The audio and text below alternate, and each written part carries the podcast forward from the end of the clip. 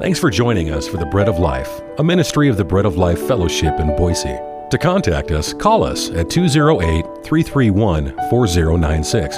That number again is 208 331 4096. Now here's Joel Van Hoogen.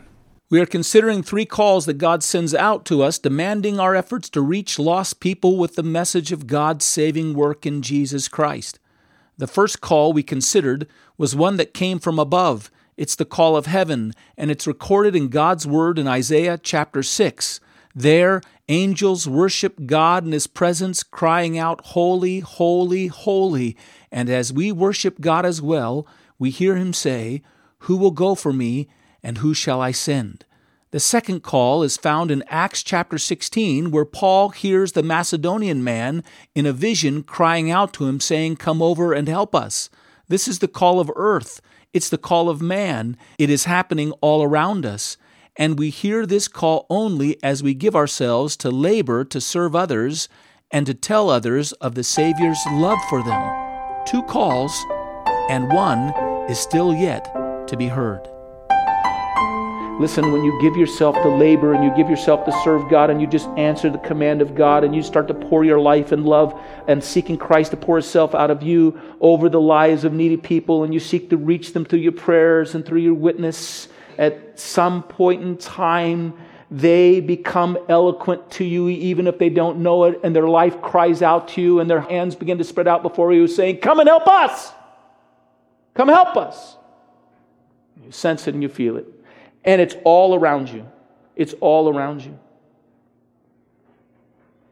It's the cry that comes to those who are laboring. It's the cry of men. By the way, you might say, What about my friends? My friends aren't interested in the gospel. They actually resist me. They won't receive what I say. They close their ears off from me. They never say they need help. They're happy and they're content. Let me read you a quote from Charles Spurgeon, who spoke about this very idea when he was considering this call of the Macedonian man. It's about 150 years ago. My neighbors aren't interested. They're not putting their hands out to me. They're not extending it. They reject what I have to say. They push me away. Spurgeon writes this Every day and every hour, the nations of the earth are saying, Come over and help us. Do you know that the loudest eloquence is silence? The sight of silent, dumb misery is the highest eloquence to a tender heart. If I see a person in the street sick, faint, and dying, although he spoke not to me, though he asked me not to befriend him, I should think that the weakness of his silence more potent than all the power of his words. Yes, and if I saw him like a maniac, rejecting my help and pushing me away from him, if I was convinced that he was really a maniac, for that very reason that he needed my help, I would thrust my aid upon him.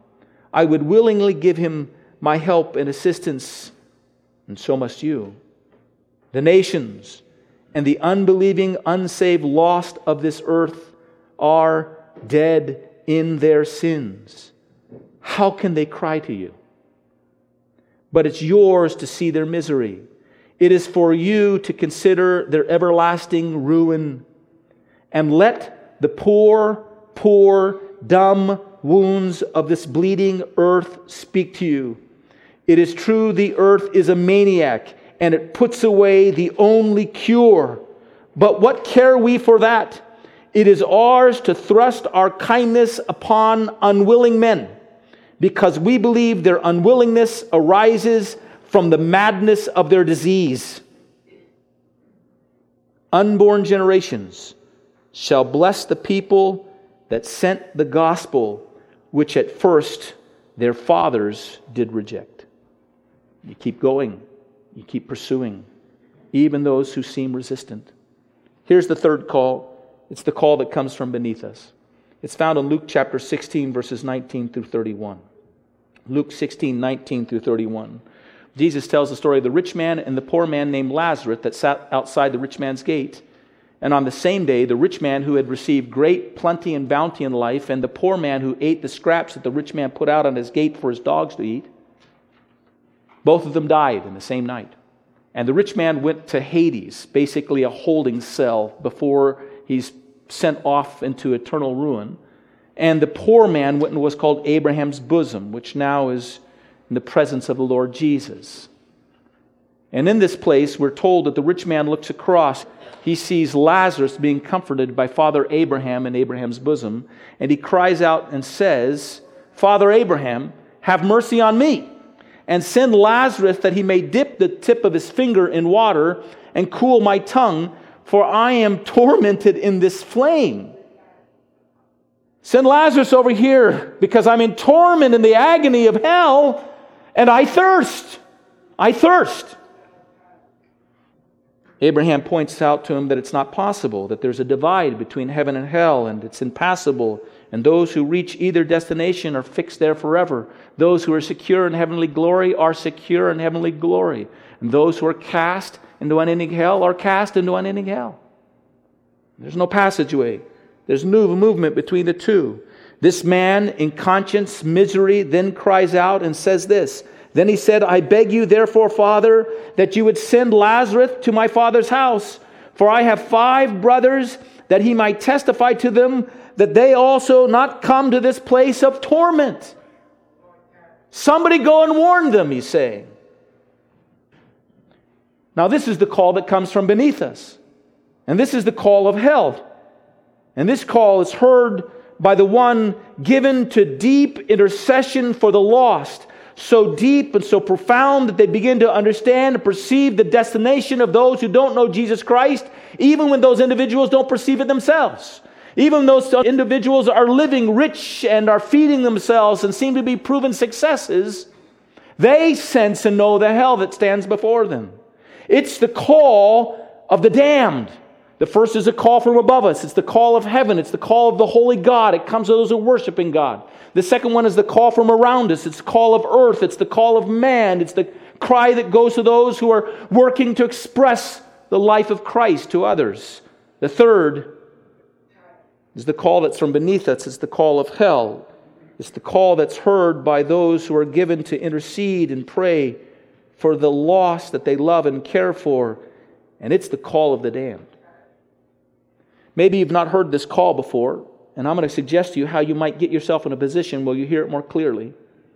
I want you to remember that when the Lord Jesus gave his command to reach the lost in Matthew chapter 28, verses 18 through 20, remember there it's the Great Commission go into all the world and make disciples. There's our commission to go and live our lives by faith to reach as many people for Christ as possible. There, before he gives the command to his disciples, we're told that they worshiped him. They saw him and they worshiped him. You want to get yourself in the position to hear God's cry Who will go for me and who will I send? Worship him. Cultivate a deep, adoring worship in your life daily, day by day, until God stokes in your life a sense of God's call to reach lost people so that they might come and worship him as well. You'll also see that when Jesus gave this command, before he gave the command, he said this All authority is given unto me. In other words, do what I tell you. So here's another one do what he tells you. Begin obeying him. If you'll begin obeying him, and the Bible says you're to owe no man anything but to love them. You obey them by living your life out in love towards others and giving yourself in love towards others. And as you do, you'll hear the cry of earth Come and help us. Come and help us. Even from stubborn neighbors that you would think, oh man, that guy is so hard. No. You start loving him and acting in love towards him, and your heart will soften up that you'll see in the edges of that man's life, and you'll hear in the and the periphery of that man's life his heart cry, Come and help me, come and help us. And then let me just say to you pray, pray, pray, pray, pray for them. And you might even hear the cry that comes up from beneath the earth in the torment of hell, and those who would cry out, saying, Warn them lest they come to this place of torment. One last thing.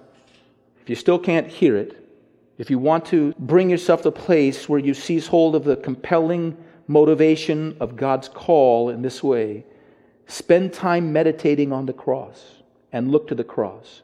Jesus Christ has risen. He's triumphant. He's no longer upon the cross. But for a moment, let your mind go back to that time when the Son of Man, the pure Son of God, was nailed to the cross and he was bleeding and dying for you. And as you look upon him and let your eyes rest upon him by faith, take note of who's there. And who is there lifted up the cross but the holy God? And as he's upon that cross, the angels are still crying out, Holy, holy, Holy is the Lord God Almighty. The whole earth is full of his glory. And worship the Christ of the cross. Worship him and hear him speak from the cross, saying, Who will I send and who will go for me? And look again. And what you see is a man, a man who is born of a woman, a man who was born under the law, a man who knew temptation in all points like we did, yet without sin. A man who knew fatigue, so fatigued that he would sleep in a boat in the middle of a storm. A man who said he had no place to lay his own head. A man. And now that man's body is beaten and battered and bruised and bleeding for you and his arms are outstretched, and he's pleading to you, and he's saying, Come over and help us. It's seen in the cross. And look again. And here's something. There is the holy God hanging upon the cross. There is a man suffering on the cross calling out to us. And look again, and what you see and understand is there is a damned one on the cross as well, because he who knew no sin is being made sin for us, and he is bearing the brunt of the hell we deserve at this very moment. And as he's in the midst of the agonies of the cross, he cries out, I thirst! I thirst! Somebody go and warn them, lest they come to this place of torment. Can you see it? Can you hear it? A call so complete, so unavoidable, so compelling that it is a motivation that will not let go of us until our life of faith is done and the race is won. It's a call that is on you if you're a follower of Jesus Christ. It's a call that's on me. We'll look for that motivation. We'll listen to it. It will hold us for now. Let's bow our heads and let's pray. Never to forget. Never to forget. As we come with our prayers, as we consider the cross, Never to forget, O holy God, what you have done for us to make us clean. Done so that we might be in relationship with you and know you. Done that we might be cleansed of our sins and our condemnation and our shame would be driven away from us. Done so that we with unclean lips might instead have clean hearts and be made clean by you. The great work that you've done for us, O God, to come and pour oil into our wounds and to bring healing to our broken spirits and hearts and to change us and transform us and to heal us. Us weak men of the flesh. Done so that we might escape the agonies of hell because you bore them on our behalf. And in that great work, oh God, the call resonates to us who have found this great gift that we are debtors of the gospel Thank you for joining us today at the Bread of Life, the radio ministry of the Bread of Life Fellowship in Boise, Idaho. It's our delight to share with you a morsel from our weekly time in God's Word.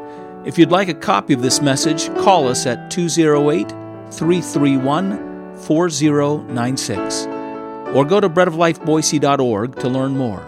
Until the next time, God bless you.